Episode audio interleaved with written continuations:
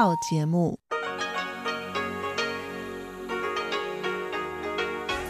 ที่นี่สถานีวิทยุเรดิโอไต้หวันอินเตอร์เนชันแนล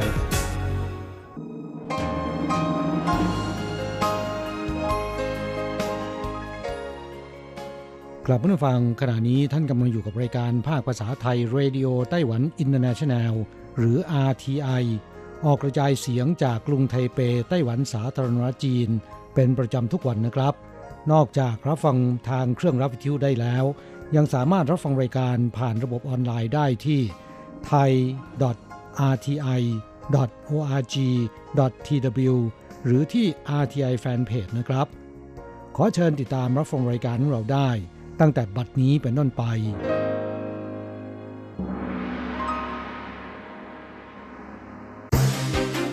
ลำดับแรก ขอเชิญติดตามรับฟัง ข่าวประจำวัน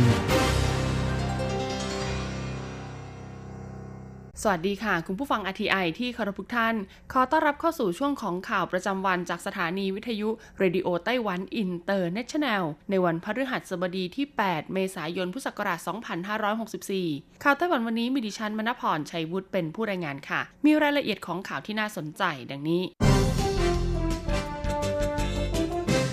นายกรัฐมนตรีซูเจินชางแสดงความขอโทษต่อเหตุการณ์รถไฟขบวนรถด่วนไทลูเก๋อตกรางที่ฮัวเหลียน เผยรู้สึกเสียใจอย่างที่สุด และต้องเร่งปฏิรูปการรถไฟไต้หวันโดยด่วน ก่อนเริ่มการประชุมสภาบริหารไต้หวันในวันนี้ นายกรัฐมนตรีซูเจินชางได้ขอให้คณะรัฐมนตรีที่เข้าร่วมประชุมทั้งหมด ร่วมยืนไว้อาลัยเป็นเวลาหนึ่งนาทีให้กับผู้เสียชีวิต จากเหตุการณ์รถไฟขบวนรถด่วนไทลูเก๋อเที่ยวที่ 408 ชนเข้ากับรถบรรทุกติดเครนตกราง ขณะวิ่งผ่านอุโมงค์ต้าชิงสุยเมืองฮวาเหลียน โดยเหตุการณ์ดังกล่าวมีผู้เสียชีวิตจำนวน 50 ราย และได้รับบาดเจ็บอีก 200 ราย ซึ่งวันนี้นายหลินเจียหลงรัฐมนตรีว่าการกระทรวงคมนาคมไต้หวัน ก็ได้เป็นตัวแทนของรัฐบาลเดินทางไปร่วมพิธีไว้อาลัยครบ 7 วันที่เมืองฮวาเหลียนด้วย นายกรัฐมนตรีซูเจินชางกล่าวว่าการรถไฟไต้หวันเกิดเหตุโศกนาฏกรรมรุนแรงเช่นนี้ ในฐานะผู้บริหารการคมนาคมขนส่งสาธารณะไต้หวันจำเป็นต้องแสดงความรับผิดชอบต่อเหตุการณ์ดังกล่าวอย่างหลีกเลี่ยงไม่ได้ ทั้งนี้ต้องกล่าวคำขอโทษ และขอแสดงความเสียใจต่อผู้เสียชีวิตผู้บาดเจ็บ และญาติของผู้เสียหายอย่างถึงที่สุดภารกิจเร่งด่วนต่อจากนี้คือการปฏิรูปการรถไฟด้านความปลอดภัยในการขับขี่ โดยได้เชิญคณะกรรมการโยธาธิการกับกระทรวงแรงงานไต้หวัน เข้ามาช่วยกระทรวงคมนาคม ในการตรวจสอบและจัดระเบียบพื้นที่ก่อสร้างที่อยู่โดยรอบทางรถไฟ เร่งพัฒนาระบบเฝ้าระวังความปลอดภัย และระบบแจ้งเตือนภัยล่วงหน้าอัจฉริยะ โดยรัฐบาลยินดีทุ่มงบประมาณเต็มที่ ขอเพียงให้ทุกฝ่ายเร่งดำเนินการแก้ไขให้ครอบคลุมทุกด้านโดยเร็วที่สุด96%ของประชาชนไต้หวัน คาดไม่ถึงว่าแรงงานต่างชาติมีความสามารถอีกหลายด้าน จากสถิติในช่วง 20 ปีที่ผ่านมา พบว่าจำนวนแรงงานต่างชาติในไต้หวัน เติบโตขึ้นถึง 112%จากการสำรวจของวันฟอร์ีสมาคมเพื่อการศึกษาและวัฒนธรรมแรงงานต่างชาติไต้หวัน พบว่า 96.8%ของประชาชนไต้หวันที่เข้าร่วมทำแบบสอบถาม เมื่อพูดถึงแรงงานต่างชาติก็จะนึกถึงผู้อนุบาล แรงงานในภาคการผลิต และแรงงานชาวประมง มีเพียงส่วนน้อยที่ทราบว่าแรงงานต่างชาติในไต้หวัน ยังมีความสามารถอื่น ๆ อีกหลายด้าน สมาคมวันฟอร์ตี้เผยว่าจากผลสำรวจในประเด็นการรับรู้ของประชาชนไต้หวันเกี่ยวกับแรงงานต่างชาติ พบว่าจากผู้ตอบแบบสอบถาม 52%เคยมีปฏิสัมพันธ์กับแรงงานต่างชาติ 34%คิดว่าแรงงานต่างชาติมีส่วนช่วยลดภาระการดูแลสมาชิกในครอบครัว ส่วนคำถามที่ว่าเมื่อพูดถึงแรงงานต่างชาติ สามารถเชื่อมโยงไปถึงศักยภาพอะไรบ้าง 64.5%นึกถึงผู้อนุบาล 27.9%นึกถึงแรงงานในภาคการผลิต 4.4%นึกถึงแรงงานชาวประมง มีเพียง 3.2%เท่านั้นที่เห็นว่าแรงงานต่างชาติ ยังมีความสามารถอื่นๆ อีกหลายด้าน อาทินักร้อง ศิลปินและนักเขียนเป็นต้น ดังนั้นเพื่อที่จะเปลี่ยนแปลงการรับรู้ของสาธารณชนเกี่ยวกับแรงงานต่างชาติ สมาคมวันฟอร์ตี้จึงเปิดตัวกิจกรรมการกุศลขนาดใหญ่ที่จะจัดขึ้นในปีนี้ โดยได้เชิญวงดนตรีของกลุ่มแรงงานต่างชาติจากภูมิภาคอาเซียน มาขึ้นเวทีแสดงร่วมกับวงดนตรีจากไต้หวัน นอกจากนี้ยังมีการจัดแสดงนิทรรศการศิลปะ และการแสดงแฟชั่นโชว์ของกลุ่มผู้ตั้งถิ่นฐานใหม่ โดยหวังให้คนไต้หวันได้เห็นความสามารถที่หลากหลายของแรงงานต่างชาติมากขึ้น ทบวงอนุรักษ์สิ่งแวดล้อมไต้หวันแนะวิธีรักโลกแบบง่ายๆ เนื่องในวันคุ้มครองโลก 22 เมษายน โครงการสิ่งแวดล้อมสหประชาชาติ หรือ UNEP ได้ประกาศให้วันที่ 22 เมษายนของทุกปี เป็นวันคุ้มครองโลกหรือ Earth Day เพื่อร่วมกันปกป้องสิ่งแวดล้อมเรียกร้องให้คนทั่วโลก ร่วมกันดูแลสิ่งแวดล้อม และหางทางออกร่วมกันในการแก้ปัญหา ที่จะนำไปสู่การสูญพันธุ์ของสิ่งมีชีวิตหลากหลายสายพันธุ์บนโลกใบนี้ ด้วยเหตุนี้ทบวงอนุรักษ์สิ่งแวดล้อมไต้หวัน จึงได้จัดแถลงข่าวเรื่องวิถีรักโลกแบบเรียบง่าย ช่วยประหยัดพลังงานทั้งในบ้านและที่ทำงาน โดยร่วมมือกับผู้ประกอบการที่ใส่ใจเรื่องสิ่งแวดล้อม และห้างจำหน่ายเฟอร์นิเจอร์ชื่อดังอย่างเทอร์ลี่อู สาขาซื่อหลินกรุงไทเป จัดกิจกรรมจำลองสถานการณ์วิถีชีวิตสีเขียว เพื่อการอนุรักษ์สิ่งแวดล้อมกับประหยัดพลังงาน ทั้งที่บ้านและที่ทำงาน ให้ประชาชนได้เข้าชมศึกษาเป็นแนวทางสำหรับนำไปใช้ปฏิบัติจริงในชีวิตประจำวัน ทบวงอนุรักษ์สิ่งแวดล้อมเผยว่าการดำเนินชีวิตประจำวันตามวิถีรักโลกเป็นสิ่งปฏิบัติง่าย ๆ และควรทำเป็นประจำเพื่อให้เกิดความเคยชิน อาทิ ประชาชนสามารถนำเอาขยะเศษอาหารภายในครัวเรือนมาทำเป็นปุ๋ยหมักสำหรับใช้เพาะปลูกต้นไม้บริเวณบ้านได้ หากไม่ใช้เครื่องใช้ไฟฟ้า ควรปิดสวิตช์ที่เครื่องใช้ไฟฟ้า และควรปิดสวิตช์หรือถอดปลั๊กพ่วงออกด้วย เลือกใช้ผลิตภัณฑ์ที่มีตราสัญลักษณ์ประหยัดพลังงาน ลดปริมาณการใช้กระดาษหรือใช้ทุกแผ่นอย่างคุ้มค่า และเลือกเดินขึ้นลงบันไดแทนการใช้ลิฟต์เป็นต้น หากปฏิบัติตามแนวทางเหล่านี้ได้ เราก็จะมีส่วนช่วยในการดูแลรักษาสิ่งแวดล้อมให้กับโลกใบนี้ครบ 7 วันเหตุโศกนาฏกรรมรถไฟขบวนรถด่วนไทลูเก๋อตกรางที่ฮวาเหลียน การรถไฟเปิดบูธไว้อาลัย วันนี้ครบ 7 วันเหตุการณ์โศกนาฏกรรมรถไฟขบวนรถด่วนไทลูเก๋อหรือที่คนไทยรู้จักกันในชื่อทาโรโกเที่ยวที่ 408 ชนเข้ากับรถบรรทุกติดเครนตกราง ขณะวิ่งผ่านอุโมงค์ต้าชิงสุยเมืองฮวาเลียน ส่งผลทำให้มีผู้เสียชีวิตทั้งหมด 50 ราย ดังนั้นเพื่อเป็นการไว้อาลัยให้กับผู้เสียชีวิตจากเหตุการณ์ดังกล่าว การรถไฟไต้หวันจึงทำการเปิดวูดรถไฟเป็นเวลา 5 วินาที ที่สถานีฮวาเลียน ไถตง เกาฉงเจียอี้และพิงตง ในเวลา 9 นาฬิกา 28 นาที ซึ่งตรงกับเวลาที่ขบวนรถไฟดังกล่าวเกิดอุบัติเหตุขณะที่เจ้าหน้าที่ของการรถไฟซึ่งประจำอยู่ตามสถานีต่างๆ ทั้งหมดก็พร้อมใจการติดริบบิ้นสีเหลืองไว้ที่อกเสื้อ เพื่อแสดงถึงความไว้อาลัยด้วย กัวคุณเย่ในสถานีรถไฟพิงตงกล่าวว่า การเปิดวูดรถไฟเป็นเวลา 5 วินาทีวันนี้ เพื่อแสดงความเสียใจต่อเหตุการณ์ที่เกิดขึ้น และร่วมไว้อาลัยให้กับความกล้าหาญของพนักงานขับรถไฟทั้งสองท่าน และไว้อาลัยให้กับผู้เสียชีวิต ในวันนี้ยังมีประชาชนที่เป็นกลุ่มแฟนขับรถไฟไต้หวัน เดินทางมาร่วมไว้อาลัยในช่วงเวลาดังกล่าว แม้จะเป็นเวลาสั้นๆ เพียง 5 วินาที แต่ทุกคนก็มาด้วยความตั้งใจ เพื่อร่วมส่งดวงวิญญาณของผู้เสียชีวิตให้ไปสู่สุคติ เกาสงเริ่มใช้ 4 แนวทางเพื่อป้องกันการแพร่ระบาดของโรคอหิวาแอฟริกาในสุกร ช่วงเช้าของวันที่ 4 เมษายน เขตว่าหลีนครนิวไทเป พบซากสุกรลอยมาเกยตื้นบริเวณชายฝั่งทะเล ซึ่งผลการตรวจสอบกรดนิวคลีอิกของปฏิกิริยาไวรัสได้ค่าเป็นบวก คณะกรรมการเกษตรไต้หวันได้เปรียบเทียบค่าดังกล่าว เพราะว่าสอดคล้องกับลำดับพันธุกรรมไวรัส ของโรคอหิวาแอฟริกาในสุกรที่พบในจีนแผ่นดินใหญ่ 100%ส่งผลให้หลายเมืองในไต้หวันที่มีฟาร์มเลี้ยงสุกร โดยเฉพาะที่นครเกาสงซึ่งมีฟาร์มเลี้ยงสุกรถึง 448 แห่ง มีจำนวนสุกรรวมทั้งหมด 300,000 ตัวนั้นเกิดการตื่นตัวกับการป้องกันการแพร่ระบาดของโรคอหิวาแอฟริกาในสุกร กองการเกษตรนครเกาสงเผยว่าในปีคศ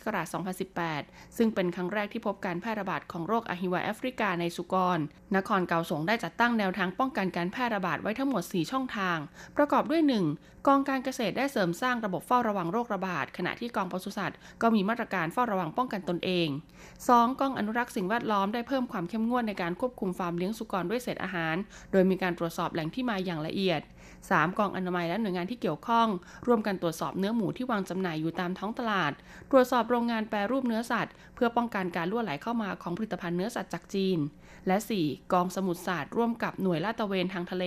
เสริมสร้างการตรวจสอบและเพิ่มความเข้มแข็งในการควบคุมบริเวณชายแดนกับท่าเรือประมงทั้ง 16 แห่ง เพื่อตรวจสอบเรือประมง ไม่ให้มีการลักลอบนำเข้าผลิตภัณฑ์เนื้อสัตว์ และไม่อนุญาตให้นำของเสียจากเรือประมงขึ้นมาบนชายฝั่ง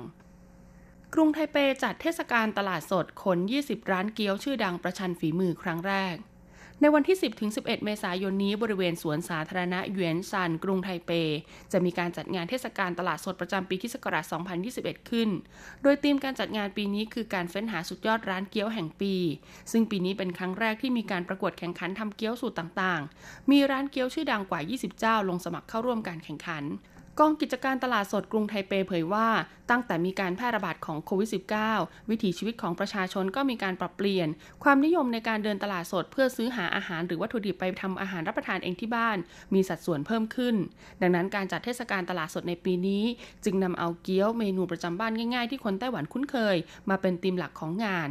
สำหรับเทศกาลตลาดสดจะมีไปจนถึงกลางเดือนกรกฎาคม ด้วยงบประมาณ 4 ล้านเหรียญไต้หวัน ซึ่งในวันที่ 10-11 เมษายนนี้จะเป็นการประเมินผลรอบแรกของเกี๊ยวร้านต่างๆ ที่สมัครเข้าร่วมมาแข่งข่งขัน จากนั้นคณะกรรมการจะเริ่มทำการเก็บคะแนนไปเรื่อยๆ และประกาศผลผู้ชนะในเดือนกรกฎาคม สามารถดูรายละเอียดเพิ่มเติมได้บน Facebook ไทเปมาร์เก็ตจบการรายงานข่าว สวัสดีค่ะ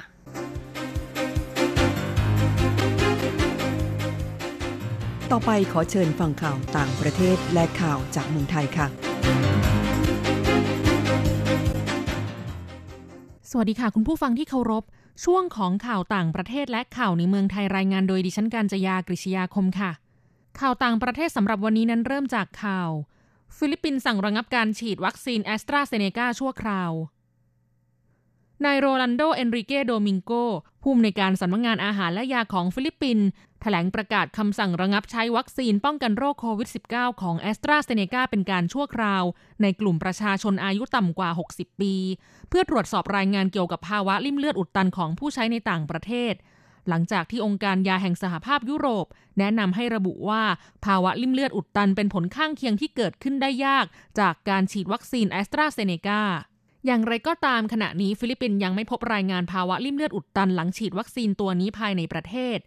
ซึ่งคำสั่งระงับใช้วัคซีน ไม่ได้หมายความว่าวัคซีนของแอสตราเซเนกาไม่ปลอดภัยหรือไร้ประสิทธิภาพ แต่ทางการฟิลิปปินส์จำเป็นต้องใช้มาตรการป้องกัน เพื่อความปลอดภัยของประชาชนฟิลิปปินส์ทุกคน ก่อนหน้านี้ฟิลิปปินส์ได้ฉีดวัคซีนของซีโนแวคและแอสตราเซเนกาให้แก่ประชาชนเกือบ 923,000 โดสแล้ว จากที่ตั้งเป้าไว้ว่าจะฉีดวัคซีนให้ได้ 70 ล้านคน จากประชากรทั้งหมด 108 ล้านคนในปีนี้ สถิติยอดผู้ป่วยติดเชื้อสะสมของฟิลิปปินส์ปัจจุบันอยู่ที่ประมาณกว่า 819,000 คน และผู้เสียชีวิตกว่า 14,000 คน ยอดผู้ป่วยติดเชื้อและเสียชีวิต สูงเป็นอันดับสองของภูมิภาคเอเชียตะวันออกเฉียงใต้ รองจากอินโดนีเซีย ข่าวต่อไปทูตเมียนมาในอังกฤษ วอนรัฐบาลอังกฤษอย่ารับรองผู้แทนทหารเมียนมานายจอซวามิน เอกอัครราชทูตเมียนมาประจำกรุงลอนดอนประเทศอังกฤษ ประกาศผ่านโฆษกซึ่งอ่านเป็นภาษาอังกฤษต่อสื่อมวลชนว่านายจอสวามินถูกรัฐบาลทหารเมียนมาเรียกตัวกลับประเทศตั้งแต่วันที่ 9 มีนาคม และตั้งแต่นั้นเป็นต้นมา เขาก็ไม่ยอมปฏิบัติตามคำสั่งจากกระทรวงการต่างประเทศของเมียนมาอีกต่อไป เขาเชื่อว่ารัฐบาลสหราชอาณาจักร จะไม่สนับสนุนผู้ที่ทำงานให้แก่รัฐบาลทหารเมียนมา และขอเรียกร้องให้รัฐบาลสหราชอาณาจักร อย่าให้การรับรองผู้แทนทางการทูตของรัฐบาลทหารเมียนมา และส่งบุคคลเหล่านี้กลับประเทศ นายจอสวามิน ถูกคณะผู้แทนทางทหารที่พักดีต่อกองทัพเมียนมา ซึ่งก่อรัฐประหารยึดอำนาจจากรัฐบาลพลเรือนไปเมื่อวันที่ 1 กุมภาพันธ์ที่ผ่านมา เข้าควบคุมสถานทูตเมียนมาประจำกรุงลอนดอน โดยไล่เขาออกไปนอกสถานทูตทำให้เขาต้องออกมายืนอยู่หน้าประตูที่ริมถนน และไม่สามารถกลับเข้าไปข้างในสถานทูตได้ ก่อนหน้านี้สถานทูตเมียนมาได้ส่งจดหมายถึงกระทรวงการต่างประเทศอังกฤษระบุว่านายชิดวินอุปทูต เป็นผู้รักษาการแทนในตำแหน่งทูตประจำอังกฤษ ตั้งแต่วันที่ 7 เมษายนเป็นต้นไป ต่อไปขอเชิญคุณผู้ฟังรับฟังข่าวในเมืองไทยค่ะ โฆษกสบคเผย ยังไม่ทราบที่มาเชื้อโควิดสายพันธุ์อังกฤษที่กำลังระบาดในไทย นายแพทย์ทวีสิน วิษณุโยธิน โฆษกศูนย์บริหารสถานการณ์โควิด -19 หรือสอบคระบุว่า ขณะนี้พบว่ามีผู้ติดเชื้อโควิด -19 เพิ่มสูงขึ้น และเข้ารับการรักษาพยาบาล ทั้งในโรงพยาบาลรัฐและโรงพยาบาลเอกชน จึงเตรียมมาตรการรองรับไว้ 3 แนวทางได้แก่ 1. ให้โรงพยาบาลเพิ่มเตียง 2. ใช้ alternative state quarantine หรือสถานที่กักตัวทางเลือก เป็นสถานที่รักษาสำหรับผู้ที่ไม่มีอาการหรืออาการน้อย โดยจะมีทีมจากโรงพยาบาลร่วมดูแลผู้ป่วยอย่างใกล้ชิด และ 3. เตรียมตั้งโรงพยาบาลสนามในทุกพื้นที่ โดยเฉพาะพื้นที่กรุงเทพมหานคร ตามข้อสั่งการของนายกรัฐมนตรี ซึ่งขณะนี้ทุกจังหวัดได้เตรียมการไว้แล้ว ส่วนเรื่องเชื้อที่แพร่ระบาดในขณะนี้ พบว่าเป็นเชื้อโควิด -19 สายพันธุ์อังกฤษ จะต้องมีการปรับรูปแบบการกักตัวหรือไม่นั้น นายแพทย์ทวีสินระบุว่า สาธารณสุขและทีมแพทย์ประเมินแล้วเห็นว่า เชื้อสายพันธุ์อังกฤษสามารถแพร่กระจายได้รวดเร็ว แต่ขณะนี้ยังไม่ทราบว่าเชื้อสายพันธุ์ดังกล่าวมีต้นเหตุมาจากที่ใด เบื้องต้นคาดว่าอาจหลุดรอดมาจากการพ้นระยะกักตัวแล้ว แต่เชื้อยังแพร่กระจายได้ ดังนั้นจึงมีความเป็นห่วงและเห็นว่า ควรขยายวันกักตัวจาก 10 วันเป็น 14 วันตามเดิม เพื่อให้พ้นระยะปลอดภัย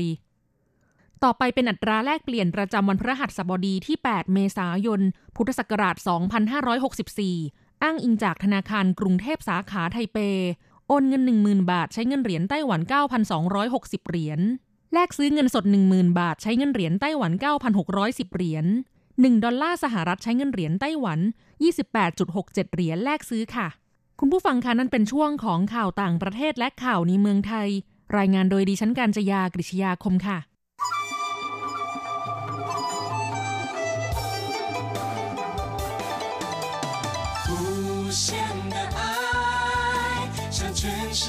界传开永恒的关怀来自台湾之音 RTI ครับคุณครับขณะนี้คุณกำลังติดตามรับฟังรายการภาคภาษาไทยจากสถานีวิทยุ RTI ซึ่งส่งกระจายเสียงจากกรุงไทเป ไต้หวันสาธารณรัฐจีนอยู่นะครับ และต่อไปนั้นขอเชิญคุณผู้ฟัง ติดตามรับฟังชีพประจรเศรษฐกิจ จากการจัดเสนอของกฤษณัยสายประพาส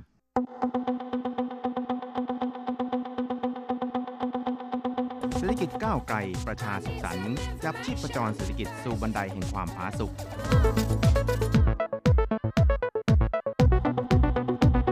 ร่วมจับชีพประจรเศรษฐกิจกับกฤษณัยสายประพาส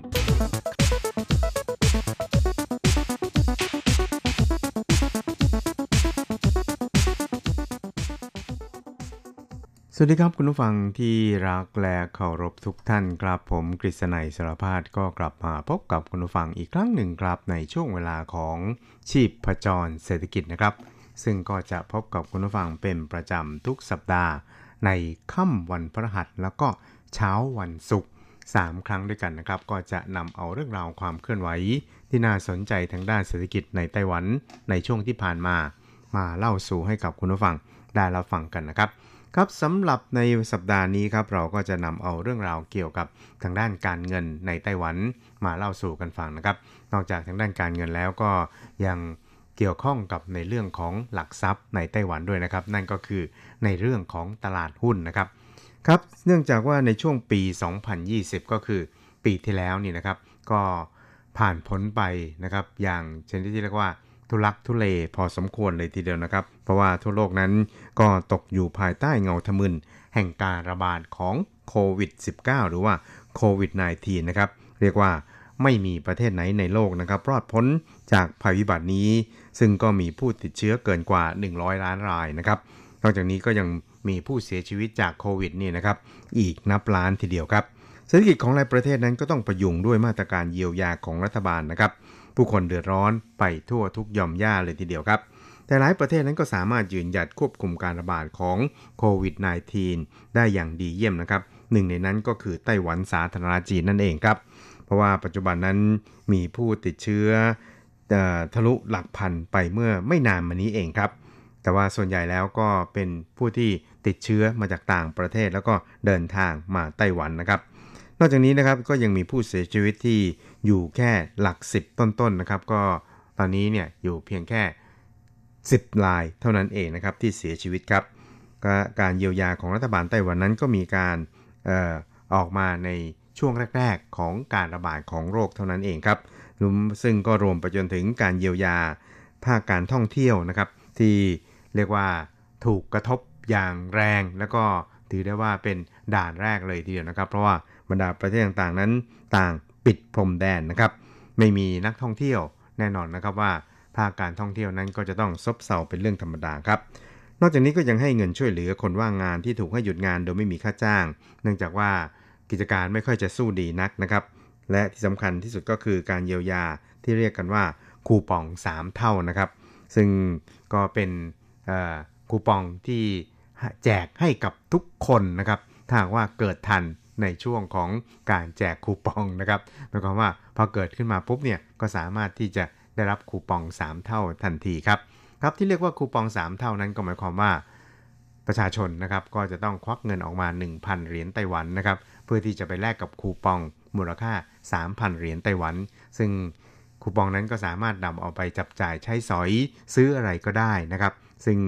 ก็เรียกได้ว่าเป็นการกระตุ้น การใช้จ่ายของภาคประชาชนอย่างเห็นได้ชัดเลยทีเดียวนะครับครับนอกจากจะแจกให้กับชาวไต้หวันเองแล้วเนี่ยนะครับคู่สมรสชาวต่างชาติที่มีถิ่นที่อยู่นะครับแล้วก็รวมไปจนถึงเจ้าหน้าที่ทางการทูตที่ประจำอยู่ในไต้หวันเนี่ยก็ได้รับอนิสงจากการนี้ด้วยเช่นเดียวกันนะครับก็คือใช้ 1,000 เหรียญไต้หวันเนี่ยไปแลก3,000 เหรียญไต้หวันที่เป็นคูปอง ไปจับจ่ายซื้อของนะครับ ซึ่งก็ปรากฏว่ามาตรการนี้ก็ประสบความสำเร็จเป็นอย่างดีครับ ก็ดันให้ GDP ของไต้หวันปีที่แล้วนี่นะครับ ขยับพุ่งไปเกินกว่า 3%ทีเดียวนะครับ การส่งออกนั้นก็อยู่ในสภาวะที่พุ่งกระฉูดแล้วก็เติบโตอย่างต่อเนื่องในหลาย ๆ เดือนที่ผ่านมานะครับ ส่วนสายการบินที่เรียกว่าอาจจะถูกผลกระทบค่อนข้างรุนแรงนะครับ แต่ว่าก็ด้วยการ เปลี่ยนยุทธศาสตร์นะครับหรือว่าการปรับเปลี่ยนยุทธวิธีการบริหารธุรกิจของสายการบินเองเนี่ยนะครับก็ทำให้สายการบินของไต้หวันทั้งสายการบินแห่งชาตินะครับก็คือ China Airlines แล้วก็สายการบินของภาคเอกชนก็คือ e v a Air เนี่ยก็เรียกว่ารอดพ้นจากภาวะวิกฤตนี้ไปได้แบบเฉียดฉิวนะครับ สามารถทำกำไรในช่วงที่ผ่านมาได้ไม่น้อยเหมือนกันนะครับ ก็ด้วยการปรับเปลี่ยนกลยุทธ์นะครับ จากที่ไม่มีนักท่องเที่ยวไม่มีผู้โดยสารเนี่ยก็เปลี่ยนมาเป็นการให้บริการขนส่งสินค้าแทนนะครับ ซึ่งก็เรียกได้ว่าประสบความสำเร็จเป็นอย่างดีนะครับไม่ไม่มีคนนะครับก็ขนของเอากันละกันครับ ถึงขนาดที่ว่ามีการรื้อเก้าอี้ในเครื่องบินนี่นะครับออกจนหมดเพื่อที่จะขนถ่ายสินค้าได้มากยิ่งขึ้นนะครับ สำหรับในส่วนของตลาดหลักทรัพย์ไต้หวันเองนั้นก็พุ่งกระฉูดไม่หยุดนะครับ จนไปยืนอยู่ที่ 16,000 กว่าจุดครับ นักเล่นหุ้นนั้นก็หน้าตาเบิกบานครับ ส่วนบริษัทในตลาดหลักทรัพย์นั้นก็ไม่ยิ่งหย่อนไปกว่านักเล่นหุ้นทั้งหลายนะครับ เพราะว่าโกยกำไรอย่างมหาศาลทีเดียวเป็นกอบเป็นกำครับ ทุบสถิติที่เคยมีมาครับ ก็ทำกำไรตลอดทั้งปีที่ผ่านมาถึง 2.4 ล้านล้านเหรียญไต้หวันนะครับ ซึ่งเฉพาะ ไตรมาสที่ 4 ของปีที่แล้วเนี่ยทำกำไรถึง 7 0 0แสนกว่าล้านนะครับ เพิ่มขึ้นถึง 21.9%เลยทีเดียวครับ และจากสถิติที่ทางตลาดหลักทรัพย์ของไต้หวันระบุนะครับ มีอยู่ 113 บริษัทที่มีผลกำไรมากกว่ามูลค่าหุ้นอีกครับ ซึ่งก็สูงกว่าปีที่แล้วที่มีเพียง 83 บริษัทนะครับ นอกจากนี้ก็ยังมีอีก 226 บริษัทครับทำกำไรสุทธิต่อหุ้นทุบสถิติที่เคยมีมาครับ ก็เรียกได้ว่าจำนวนบริษัทเหล่านี้เนี่ย มากกว่าปีก่อนหน้านี้เนี่ยนะครับที่มีเพียง 149 บริษัทเท่านั้นนะครับครับสำหรับ 3 อันดับแรกที่ทำกำไรสูงสุดนะครับ ก็ไม่ต้องพูดถึงใครนะครับ ก็คือไต้หวันเซมิคอนดักเตอร์นั่นเองนะครับ หรือบริษัท TSMC ยักษ์ใหญ่ผู้ผลิตแผ่นชิป ที่ทั่วโลกนั้นต้องซูฮกให้ครับ ปีที่แล้วเนี่ยทำกำไรถึง 517,800 ล้านเหรียญไต้หวันนะครับ และ อันดับ 2 นั้นก็คือบริษัท Foxconn นะครับซึ่งคุณผู้ฟังก็คงจะทราบดีนะครับว่า Foxconn นั้นมีบริษัทมีโรงงานต่างๆเนี่ยอยู่หลายที่ทีเดียวนะครับ โดยเฉพาะยิ่งในเมืองจีนเนี่ยมีพนักงานเนี่ยเป็นล้านเลยทีเดียวนะครับ ก็เป็นผู้ผลิตนะครับหรือว่าเป็นบริษัทที่ประกอบเครื่องโทรศัพท์ยี่ห้อดังของโลกครับก็คือ iPhone นั่นเองครับทำกำไรปีที่ผ่านมาเนี่ย แสนหนึ่งพันเจ็ดร้อยล้านเหรียญไต้หวัน ส่วนอันดับ3นะครับก็คือบริษัทฟู่ปัง Financial Holding Company นะครับ เป็นบริษัททางด้านการเงินในไต้หวันนะครับ ก็ทำกำไรถึง 90,000 ล้านเหรียญไต้หวันเลยทีเดียวครับ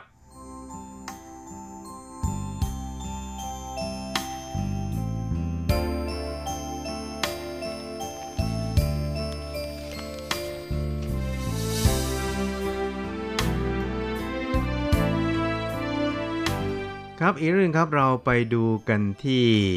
บริษัทหรือว่าธนาคารนะครับ ที่มีชื่อว่า China Trust นะครับ หรือ CTBC นะครับ ก็ถือได้ว่าเป็นแบงก์ยักษ์ใหญ่ในไต้หวันนะครับ ติดอยู่ในอันดับแนวหน้าของบรรดาธนาคารพาณิชย์ในไต้หวันพอสมควรเลยทีเดียวนะครับ ซึ่งก่อนหน้านี้นะครับ ทางบริษัทหรือว่าทาง CTBC นี่นะครับ ก็ ได้ขยายหรือว่าสยายปีกเข้าไปยังตลาดการเงินในเมืองไทยนะครับ เพราะว่าตั้งแต่ปี 2016 เป็นต้นมานี่นะครับ ก็ได้เข้าไปอขอซื้อหุ้นหรือว่าเข้าไปถือหุ้นในธนาคารสถาบันการเงินของไทยที่มีชื่อว่า LH Financial Group จำกัดของไทย ชื่อย่อว่า LSFG นะครับ ซึ่งตอนแรกเนี่ยก็เรียกว่าอาจจะแค่เซิร์ฟเซิร์ฟดูนะครับ ก็เข้าไปถือหุ้นเนี่ยนะครับไม่เยอะครับ ด้วยเงินลงทุนประมาณ 16,600 ล้านบาทนะครับ ก็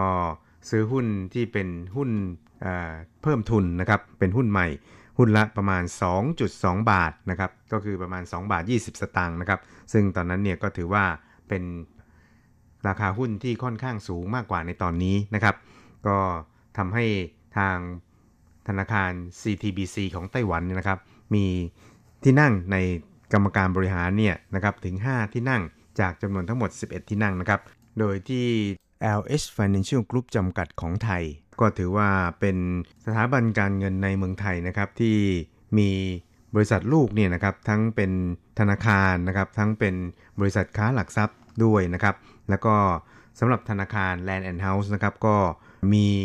ขนาดที่ใหญ่เป็นอันดับที่ 13 ของบรรดาธนาคารในเมืองไทยนะครับ โดยที่ทาง CTBC เนี่ยนะครับถือหุ้นในธนาคารของ Land and House เนี่ยนะครับถึง 35.6%นะครับ และเมื่อสัปดาห์ที่ผ่านมานะครับทาง CTBC นะครับก็ได้ประกาศว่าทุ่มเม็ดเงินถึง 4,199 ล้านบาท หรือตกประมาณ 3,900 ล้านเหรียญไต้หวันนี่นะครับ เข้าไปซื้อหุ้นจาก Land and House อีกร้อยละ 10.99 นะครับ ก็ทำให้อัตราส่วนของการถือหุ้นของ CTBC ใน Land and House นี่นะครับ พุ่งขึ้นไปเป็น 46.6%กลายเป็นผู้ถือหุ้นรายใหญ่อันดับหนึ่งของกลุ่มทุน LHFG ของไทยนะครับ การเข้าซื้อหุ้นจากผู้ถือหุ้นบุคคลธรรมดาของทาง CTBC ในคราวนี้นะครับ ก็ถือได้ว่าเป็นการสวนกระแสของโควิด -19 นะครับ เพราะว่าในช่วงของโควิด -19 นั้น LSFG ของไทยนั้นอยู่ในสภาพที่กำไรนั้นหดลงจากร้อยละ8นะครับที่แบ่งให้กับบรรดาผู้ถือหุ้นเนี่ยเหลือเพียงร้อยละ5นะครับ แล้วก็สามารถที่จะซื้อหุ้นของ LSFG ได้นี่นะครับในราคาที่ถูกกว่าราคาที่ซื้อในตอนแรก 2.2 บาทต่อ 1 หุ้นนะครับ คราวนี้เนี่ยซื้อเพียงแค่ 1.8 บาทต่อ 1 หุ้นนะครับ ซึ่งก็ถูกลงถึง 18%เลยทีเดียวนะครับ เพราะฉะนั้นเนี่ยก็เรียกได้ว่าเป็นการช้อนของถูกนะครับ ซึ่งทาง CTBC นะครับก็ได้ย้ำนะครับบอกว่าการที่ทาง CTBC เนี่ยอาศัยช่วงจังหวะที่เศรษฐกิจอยู่ในสภาวะค่อนข้างระสำระสายนี่นะครับ เข้าไปซื้อหุ้นเพิ่มใน LHFG ของไทยนี่นะครับ ก็เป็นเพราะว่าได้มองเห็นอนาคตในการบริหารของกลุ่มทุน LSFG นี้นะครับ แล้วก็ไทยนั้นถือเป็นศูนย์กลางของอาเซียนด้วยนะครับ เพราะฉะนั้นเนี่ยการสยายปีกทางด้านการเงิน การให้บริการการเงินของ CTBC นั้นถือได้ว่าเป็นการปักรากของการประกอบธุรกิจทางด้านการเงิน ในอาเซียนของ CTBC ที่สำคัญยิ่งนะครับครับและจากข้อมูลนี่นะครับหลังจากที่ทาง CTBC ของไต้หวันเนี่ยเข้าไปซื้อหุ้นเพิ่มจนกลายเป็นผู้ถือหุ้นอันดับหนึ่งใน LHFG ของไทยแล้วนี่นะครับ คืออยู่ที่ร้อยละ 46.6 ครับ ก็ทำให้หุ้นของ Land and House เดิมนี่นะครับ อยู่ที่ 35.6%เพราะฉะนั้นเนี่ยนะครับทั้ง 2 กลุ่มนี่นะครับก็ถือได้ว่าเป็นอสองผู้ถือหุ้นรายใหญ่ของกลุ่มทุน LSFG ดังกล่าวครับ แล้วก็ปัจจุบันนี่นะครับ LSFG นี่นะครับก็มีทรัพย์สินเนี่ยนะครับรวมทั้งสิ้นถึงประมาณ 249,300 ล้านบาทนะครับ ซึ่งเป็นตัวเลขเมื่อสิ้นปี 2020 นะครับ ครับ LHFG นั้นก็มีบริษัทลูกอยู่ 3 บริษัทด้วยกันนะครับ ก็คือ LH Bank LH Security ก็คือเป็นบริษัทหลักทรัพย์นะครับ แล้วก็ LH Fund Management ก็คือบริษัทกองทุน LH นั่นเองครับ ครับคุณครับเวลาของชีพจรเศรษฐกิจในวันนี้ก็หมดลงแต่เพียงเท่านี้ครับ เราจะกลับมาพบกันใหม่ในสัปดาห์หน้า สวัสดีครับ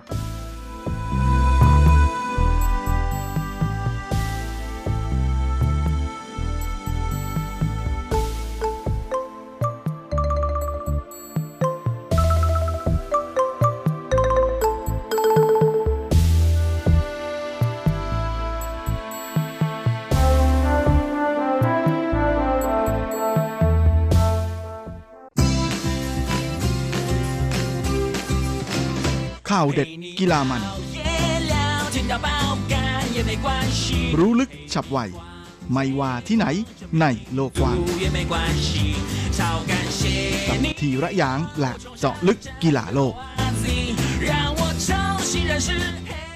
สวัสดีครับคุณฟังทุกท่านผมธีระยาง พร้อมด้วยเจาะลึกกีฬาโลกประจำสัปดาห์นี้ก็กลับมาพบกับคุณฟังอีกแล้ว เช่นเคยเป็นประจพร้อมข่าวกีฬาเด็ด ๆ มันๆ จากทั่วโลก และสำหรับสัปดาห์นี้ก็คงจะแหมไม่พูดถึงก็ไม่ได้นะสำหรับ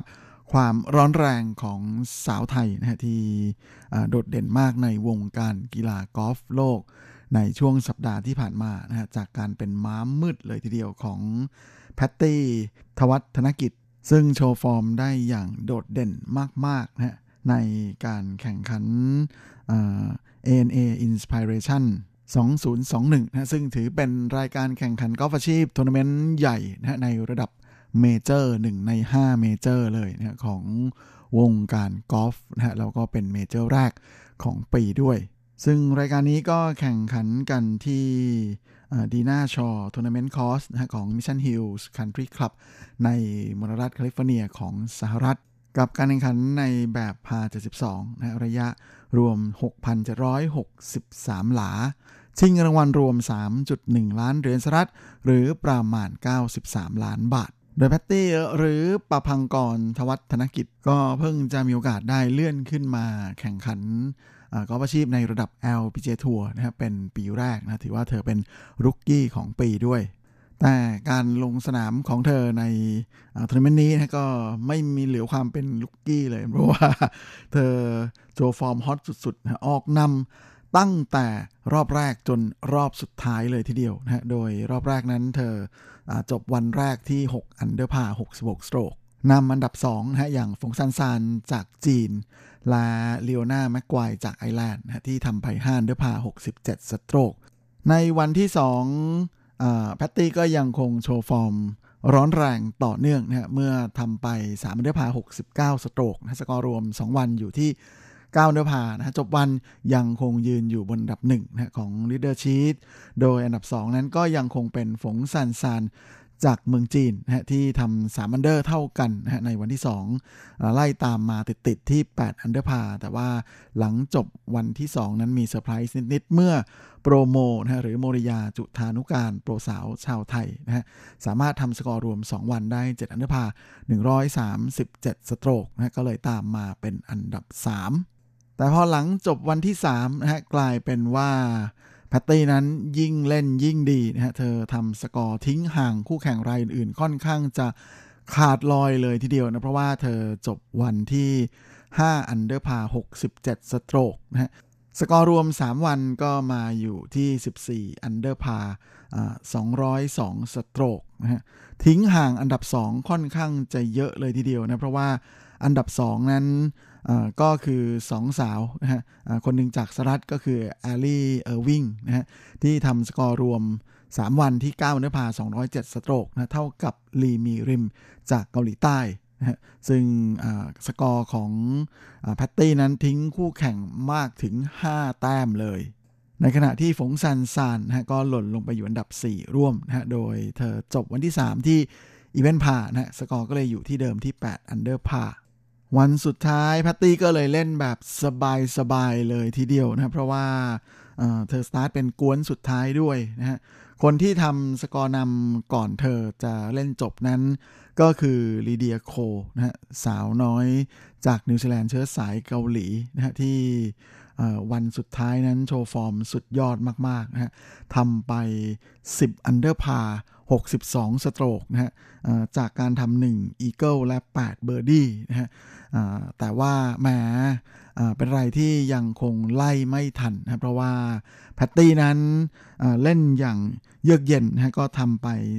3 เบอร์ดี้นะฮะในวันสุดท้าย ก็จบวันที่ 3 under par 69 stroke สกอร์รวม 4 วันก็เลยมาอยู่ที่ 18 under par 270 stroke นะฮะชนะลิเดียโคไป 2 stroke ด้วยในขณะที่เฝิงซานซานนะก็มาจบที่ 3 อันดับ 3 ร่วมนะฮะด้วยสกอร์รวม 11 under par 277 stroke นะฮะร่วมกับคิมเซยังจากเกาหลีใต้เนลลี่คอด้าจากสหรัฐและนันนาเคิร์สซ์แมดเซนจากเดนมาร์ก ส่วนนักกอล์ฟไทยที่ทำผลงานได้ดีอีกคนหนึ่งในรายการนี้นะฮะก็คือโมริยาจุธานุการนะหรือโปรโมนะฮะซึ่งวันสุดท้ายก็ทำไป3 under par เหมือนกันนะฮะจบ4 วันนะสกอร์รวมอยู่ที่9 under par 279 stroke นะจบในอันดับ 10 ร่วมและที่น่าทึ่งก็คือตำแหน่งแชมป์ในครั้งนี้ของ แพตตี้นั้นก็เป็นแชมป์แรกของเธอในระดับ LPGA ทัวร์เลยทีเดียวนะฮะก็แน่นอนนะฮะว่าส่งผลให้นักกอล์ฟสาวชาวไทย ที่ก่อนลงแข่งนั้นเป็นมืออันดับ 103 ของโลกนะฮะก็สามารถสร้างประวัติศาสตร์นะฮะเป็นนักกอล์ฟไทยคนแรกนะฮะที่คว้าแชมป์ใน ทัวร์นาเมนต์ของ ANA Inspiration นะแล้วก็เป็นคนที่ 2 ที่สามารถคว้าแชมป์ในระดับเมเจอร์ได้ ต่อจากเอริยาจุธานุการลายตำแหน่งแชมป์ในครั้งนี้ของแพตตี้หรือโปรเหมียวนะครับปภังกรธวัชธนกิจนั้น ก็ทำให้เธอคว้าเงินรางวัลไป 465,000 เหรียญสหรัฐนะคิดเป็นเงินไทยก็แค่ประมาณ 19 ล้านกว่าบาทเท่านั้นเอง ซึ่งแพตตี้ก็ให้สัมภาษณ์หลังจากกระโดดลง Poppie's Pond บ่อน้ำที่อยู่ตรงนั้นของสนามนะตามธรรมเนียม เพื่อฉลองชัยชนะแล้วเนี่ย ก็ให้สัมภาษณ์นะว่ามันเป็นอะไรที่สุดยอดมากๆ เธอดีใจมากๆ ปีนี้เป็นปีแรกของเธอในฐานะรุกกี้นะเธอไม่ได้ตั้งเป้าหมายอะไรไว้ เพราะเธอรู้สึกว่าปีที่แล้วเนี่ยการแข่งขันมันเป็นไปอย่างยากลำบากมาก ๆ เธอคิดแต่เพียงว่าอยากที่จะฝึกฝนตัวเองให้มากที่สุดนะเพราะว่ายังไงนี่ก็เป็นแค่ปีแรกของเธอเท่านั้น พร้อมกันนี้เธอก็ยังเสริมอีกนะบอกว่าคุณพ่อได้บอกกับเธอว่าอยากให้เธอตั้งเป้าหมาย เอาไว้สักอย่างหนึ่งในการลงแข่งปีนี้ เช่นสามารถทำอันดับขึ้นไปถึง 60 อันดับแรกอะไรประมาณนั้น แต่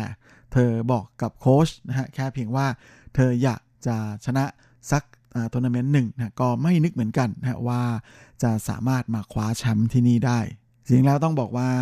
คงไม่นึกเหมือนกันนะว่าแหมแชมป์แรกของเธอจะเป็นแชมป์ใหญ่ในระดับเมเจอร์นะที่มาทำให้เธอนั้นได้คะแนนสะสมเยอะมาก ๆ เลยนะถึง 100 คะแนนนะรวมไปจนถึงกระเป๋ายังตุงตุงตุงอีกต่างหากนะได้เงินรางวัลไปเกือบ 20 ล้านบาท โอ้โหก็ถือว่าคงจะเป็นเป้าหมายที่สำเร็จ เร็วกว่าที่คาดไม่น้อยเลยนะสำหรับสาวน้อยวัย 21 ปี ชาวไทยผู้นี้ และแน่นอนนะว่าชัยชนะในทัวร์นาเมนต์นี้ของเธอนั้นก็ทำให้คะแนนสะสมของเธอนะฮะกระโดดพรวดเดียวขึ้นมานะฮะ 90 อันดับเลยนะฮะ ล่าสุดเมื่อการประกาศอันดับโลกเมื่อต้นสัปดาห์ที่ผ่านมานั้น แพตตี้ก็กระโดดขึ้นมาอยู่ที่อันดับ 13 ของโลกแล้วนะตอนนี้เธอเป็นนักกอล์ฟหญิงชาวไทยนะฮะที่อันดับโลกดีที่สุดด้วย ส่วนแพตตี้นั้นเธอก็เริ่มลงแข่งกอล์ฟในระดับอาชีพนะใน Symetra Tour นะฮะซึ่งเป็นทัวร์นาเมนต์ระดับรองนะในปี 2019นะฮะ ก่อนที่จะสามารถคว้าแชมป์ได้ถึง 3 รายการนะฮะในปีนั้น พร้อมทั้งคว้าสิทธิ์ในการขึ้นมาเล่นในระดับ LPGA ทัวร์ในปี 2020 นะซึ่งเธอลงแข่งไปทั้งหมด 14ทัวร์นาเมนต์แล้วก็อันดับที่ดีที่สุดของเธอคือจบในอันดับที่ 9 ร่วมนะฮะลาสามารถทำเงินรางวัลรวมได้ทั้งหมด 84,923 เหรียญสหรัฐ จบปีนะฮะที่อันดับ 102นะฮะโดยอันดับเงินรางวัลนั้นอยู่ที่อันดับ 92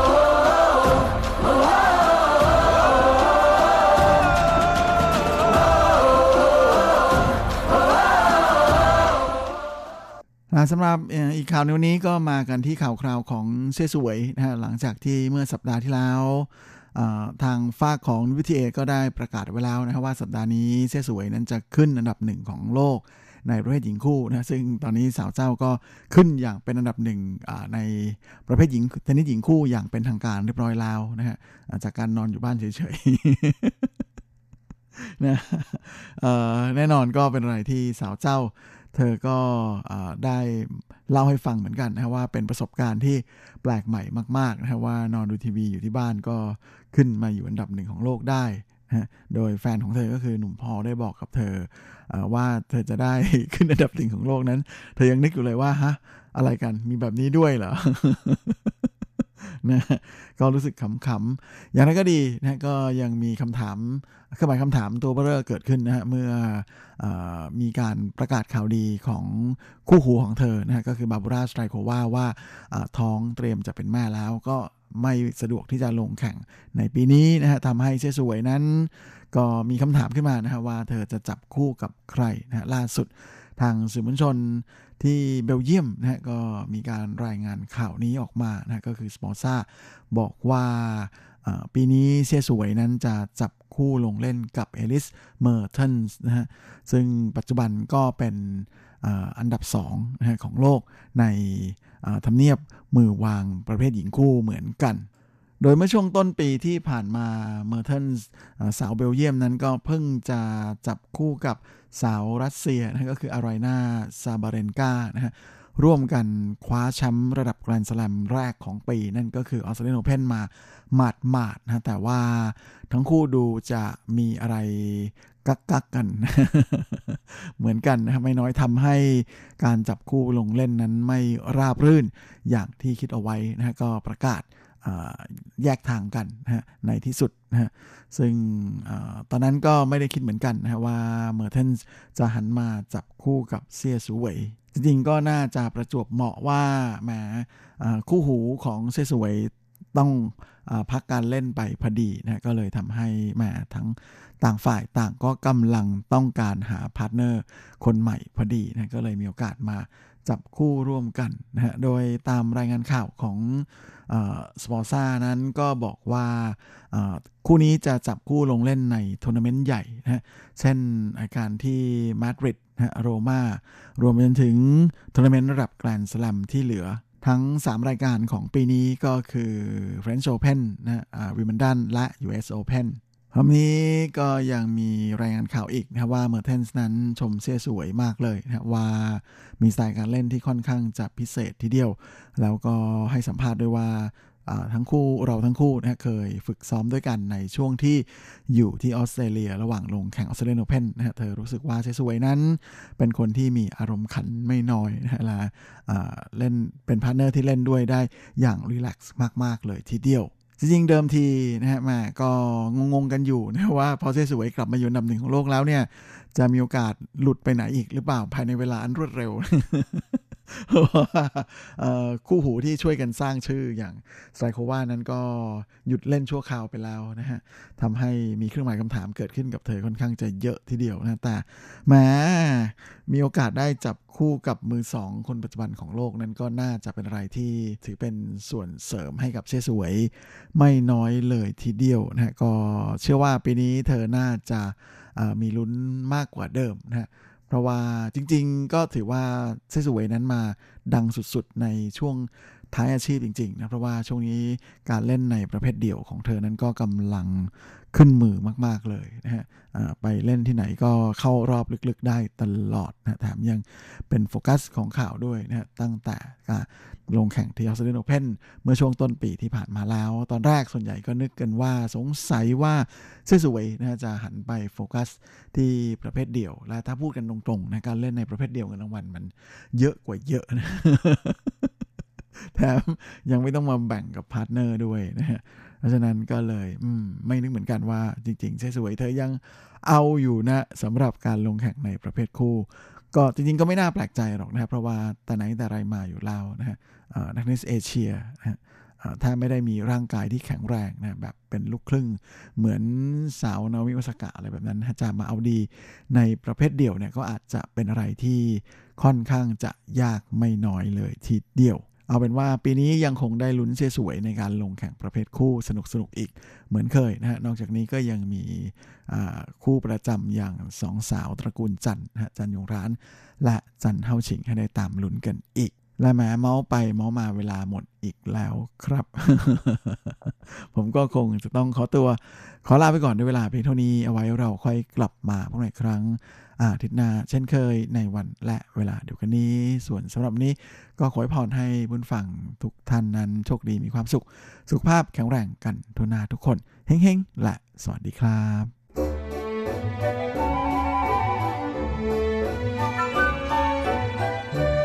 ว่าคุณจะชอบทาน คุณจะชอบท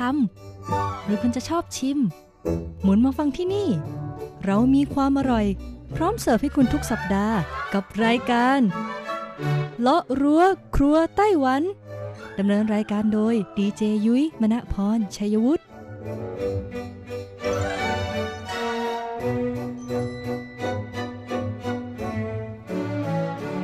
วัสดีค่ะ คุณผู้ฟังอทีไอที่เคารพทุกท่านขอต้อนรับเข้าสู่รายการเลาะรั้วครัวไต้หวันค่ะ รายการที่จะนำเสนอเรื่องราวของความอร่อยที่เกิดขึ้นในไต้หวันนะคะดำเนินรายการโดยดิฉันดีเจยุ้ยมณพรชัยวุฒิค่ะสำหรับเรื่องราวของเราในสัปดาห์นี้ค่ะ บอกเลยว่าเอาใจคอแฟนซีรีส์เกาหลีกันบ้างดีกว่านะคะ คุณผู้ฟังกับเมนูอาหารค่ะ ที่เราจะพบเห็นกันได้บ่อยมาก ๆเลยนะ เวลาเราชมซีรีส์เกาหลีนะคะ นั่นก็คือเรื่องราวของฮันซื่อจ้าจีค่ะ หรือว่าไก่ทอดสไตล์เกาหลีนั่นเอง ต้องบอกเลยล่ะค่ะว่าคนไต้หวันเองนะคะ ก็มีความนิยมชมชอบในการชมซีรีส์เกาหลีเช่นเดียวกันนะคุณผู้ฟังก็เลยส่งผลให้ค่ะ แบรนด์ขายไก่ทอดนะคะ ซึ่งปรากฏอยู่ตามซีรีส์ต่างๆเนี่ยหลายแบรนด์เลยทีเดียวค่ะ ตัดสินใจนะคะมาเปิดแฟรนไชส์ในไต้หวัน แล้วก็ยังมีคนไต้หวันอีกบางส่วนนะคะ ที่ชื่นชอบการรับประทานไก่ทอดสไตล์เกาหลี แล้วก็ตัดสินใจซื้อสูตรนะคะ หรือว่าคิดค้น้นสูตรที่เป็นรสชาติที่ถูกปากคนไต้หวัน แล้วก็เปิดเป็นร้านขายไก่ทอดในสไตล์เกาหลีที่ไต้หวันนั่นเองนะคะซึ่งต้องบอกเลยละค่ะว่าในช่วงประมาณ 3 ปีที่ผ่านมานะคะ กระแสการรับประทานไก่ทอดสไตล์เกาหลีเนี่ยก็กลับมาอีกครั้งหนึ่งค่ะเพราะว่ามีหลายซีรีส์เลยนะที่ต้องบอกเลยว่าได้รับความนิยมมาก ๆ ยิ่งเป็นช่วงโควิด -19 ด้วยนะคุณผู้ฟัง คนออกไปไหนไม่ได้ถูกแม้อยู่บ้านก็ดูซีรีส์เยอะขึ้นเป็นพิเศษค่ะ แล้วก็ทำให้นะคะไก่ทอดเกาหลีเนี่ยกลับมาได้รับความนิยมอีกครั้งหนึ่ง แล้วก็มีสาขา มีร้านค้า เปิดเป็นจำนวนมากเลยทีเดียว ก็เลยมีการเก็บผลสำรวจสถิติค่ะว่าตลอดปี 2020 ที่ผ่านมานะคะ มีร้านไก่ทอดเกาหลีร้านไหนบ้างที่คนไต้หวันชื่นชอบมากๆ แล้วก็แต่ละร้านเนี่ยมีเอกลักษณ์โดดเด่นอย่างไรบ้างอ่าถ้าพร้อมแล้วเราไปเปิดตำราความอร่อยกันเลยดีกว่าค่ะช่วง เปิดตำรา ความอร่อย มาเริ่มกันที่อันดับ 10 เลยดีกว่าค่ะ กับร้านที่มีชื่อว่า ผูต้าเกอร์หันชื่อจ้าจี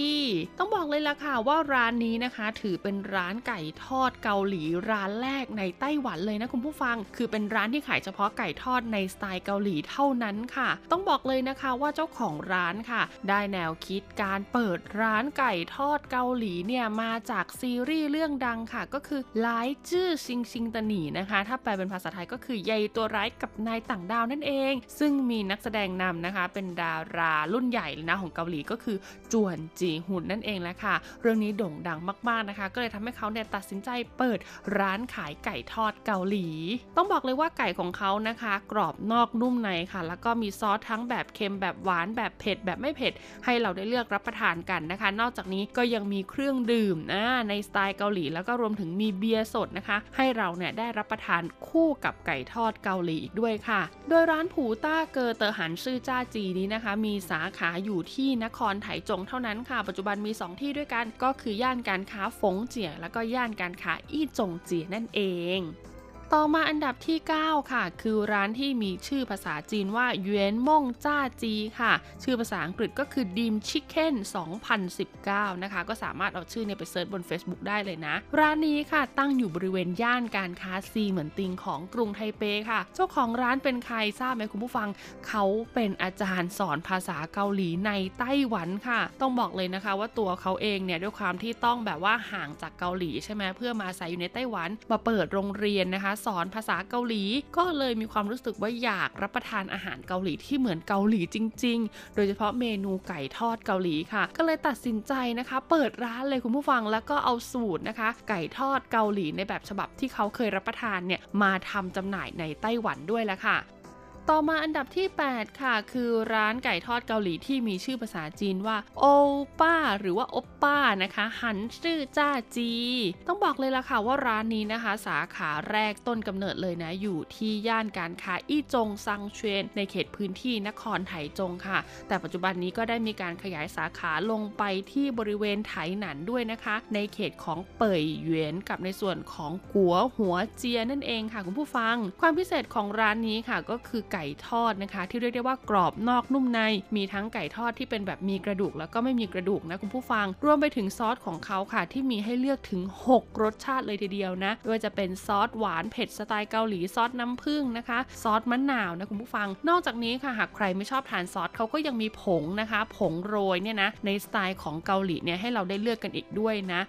มาต่อกันที่อันดับ 7 เลยดีกว่าค่ะ กับร้านไก่ทอดที่มีชื่อว่าฮันจีบาร์นะคะฮันก็คือหันกั๋วจีที่แปลว่าไก่แล้วก็บาร์ B A R บาร์เลยนะคุณผู้ฟังก็สามารถหาชื่อร้านเขาได้เลยนะคะ มีสาขาอยู่เยอะมากคุณผู้ฟังทั้งที่อีหลันนะคะเถาหยวนอิงเกอร์นะคะ หรือว่าในส่วนของเขตยุนหลินนะคะ ไถจงนะคะ แล้วก็ไกลที่สุดเนี่ยถึงไถตงเลยทีเดียวค่ะ เรียกได้ว่าไปส่วนไหนภูมิภาคไหนของไต้หวันหากคิดอยากจะกินไก่ทอดเกาหลีขึ้นมาที่เป็นรสชาติแบบ original นะคะ ก็ลอง search ชื่อฮันจีบาร์ได้เลยนะ เขาบอกว่าไก่ของเขาค่ะ ร้านนี้จะเน้นเป็นไก่ชิ้นนะคะ เน้นสะโพกไก่นะคะ แล้วก็น่องไก่เป็นหลักค่ะ ซอสพิเศษของเขาค่ะ เขาคิดค้นเองอ่านะ เป็นซอสที่มีการผสมในส่วนของมัสตาร์ดลงไปด้วยค่ะ รสชาติก็จะมีความหวานความเผ็ดนะคะ แล้วก็จะรับประทานคู่กับต้นหอมนะคะคุณผู้ฟัง หรือถ้าใครนะคะไม่ชอบซอสครีมนะคะ แต่ชอบแบบไก่กรอบๆแล้วก็มีกลิ่นของชีสของเนยนะคะเขาก็มีผงชีสผงเนย ให้คุณเอาไปโรยระหว่างรับประทานไก่ด้วยก็ได้ค่ะ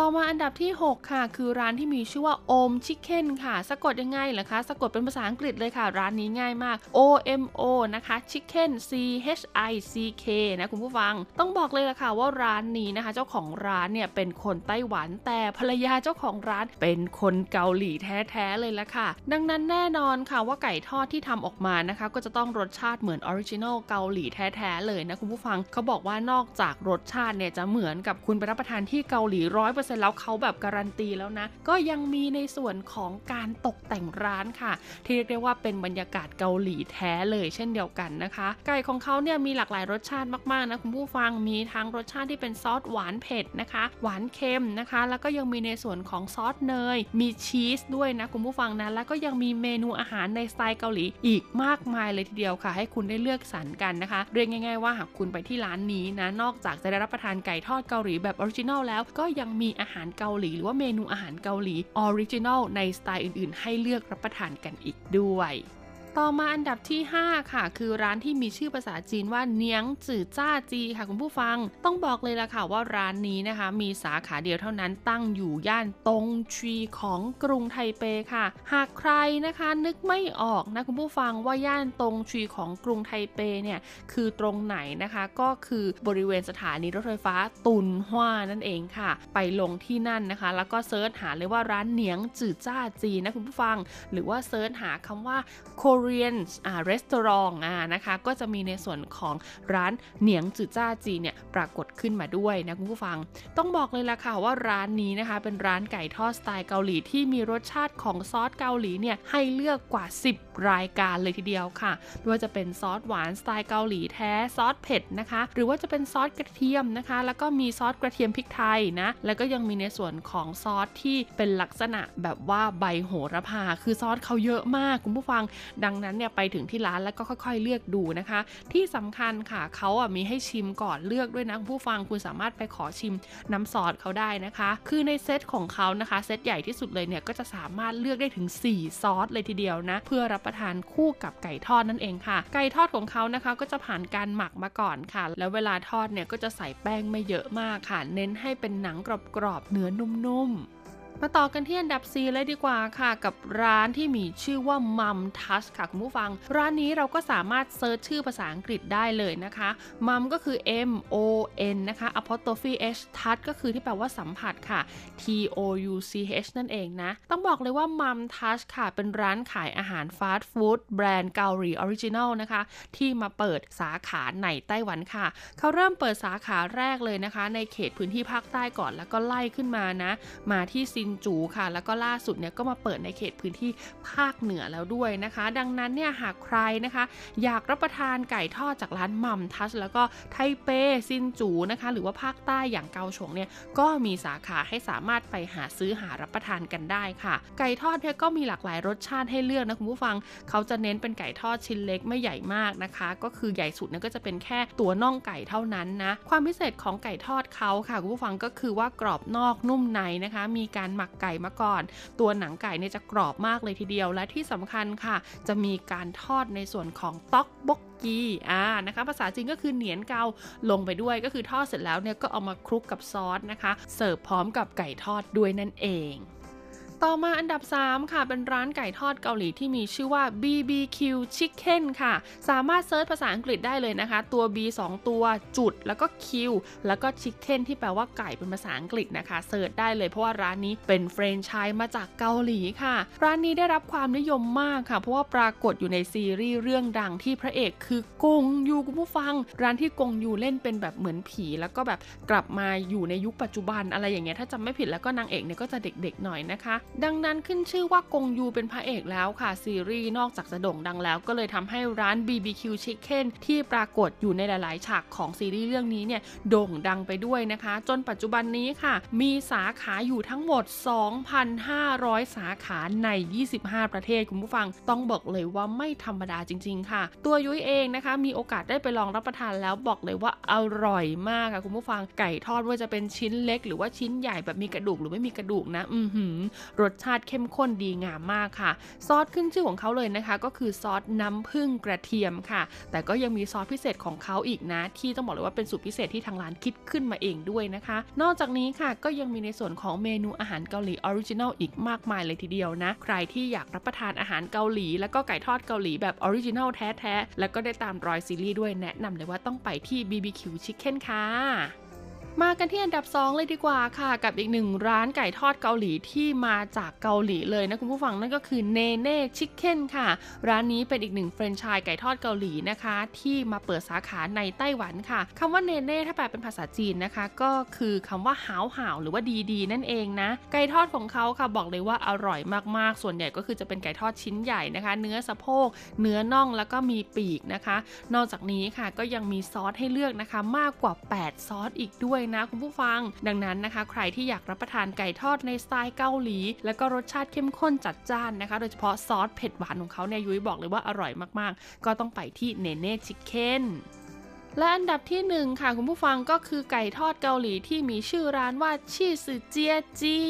ต้องบอกเลยค่ะว่าร้านนี้นะคะ เจ้าของเป็นคนไต้หวันค่ะ แต่เขาเอาสูตรไก่ทอดเนี่ยนะคุณผู้ฟังนะ มาจากเกาหลีเลยค่ะ โดยสูตรของเขาเนี่ยเป็นสูตรที่ขายไก่ทอดอยู่ในเกาหลีเนี่ยยาวนานกว่า 30 ปีแล้วนะ มีสาขาอยู่ในภาคเหนือภาคกลาง ภาคใต้ ภาคตะวันตก ภาคตะวันออก เรียกได้ว่ามีอยู่ทั่วไต้หวันเรียบร้อยแล้วนะคะ ใครที่อยากรับประทานไก่ทอดในสไตล์เกาหลีแท้นะคะ แล้วก็รสชาติเนี่ยมีการปรับเปลี่ยนนิดหน่อยให้เหมาะกับคนไต้หวันนะก็สามารถเลือกร้านชื่อสือเจียจีได้ค่ะ มีซอสให้เลือกเนี่ยก็รู้สึกว่าจะมากกว่า 8 รสชาตินะคะ และที่สำคัญร้านนี้เขาเน้นเนื้อไก่ทอดนะคุณผู้ฟังก็คือเอาส่วนต่างๆ ของไก่เนี่ยมาทอด โดยจะทำการเลาะกระดูกออกไปก่อนอ่าใครที่ชื่นชอบไก่ทอดแบบไม่มีกระดูกนะคะ แล้วก็ผ่านการหมักมีความกรุบกรอบของแป้งด้วยอะไรอย่างเงี้ยก็แนะนำเลยว่าต้องไปซื้อไก่ทอดของร้านนี้นะคะชื่อสือเจียจี เป็นไงกันบ้างแล้วคะ กับ 10 อันดับร้านไก่ทอดเกาหลีค่ะ ในไต้หวันที่ได้รับความนิยมมาก ๆ ในช่วงปี 2020 ที่ผ่านมานะคะ ต้องบอกเลยว่าอันดับ 1-3เนี่ยยุ้ยไปลองลิ้มชิมรสมาแล้วค่ะ เรียกได้ว่าทั้ง 3 ร้านเนี่ยมีเอกลักษณ์ที่โดดเด่นต่างกันไปนะคะ ชอบแบบไหนรสชาติแบบไหนสไตล์ไก่แบบไหน ก็ไปเลือกรับประทานได้ตามความพอใจกันเลยค่ะ งานนี้เรียกได้ว่าตอบโจทย์นะคะ ใครที่เป็นแฟนแฟนซีรีส์เกาหลีนะไม่ต้องบินไปไกลถึงเกาหลีแล้วแล้วค่ะ และยิ่งช่วงโควิดแบบนี้ด้วยไปไหนไม่ได้ แต่อยากทานไก่ทอดสไตล์เกาหลีที่แท้จริงก็นี่เลยค่ะ ตามรอยสิบร้านนี้ไปได้เลยนะคะสำหรับวันนี้หมดเวลาแล้วพบกันใหม่สัปดาห์หน้าสวัสดีค่ะ 전해주고 싶어 슬픈 시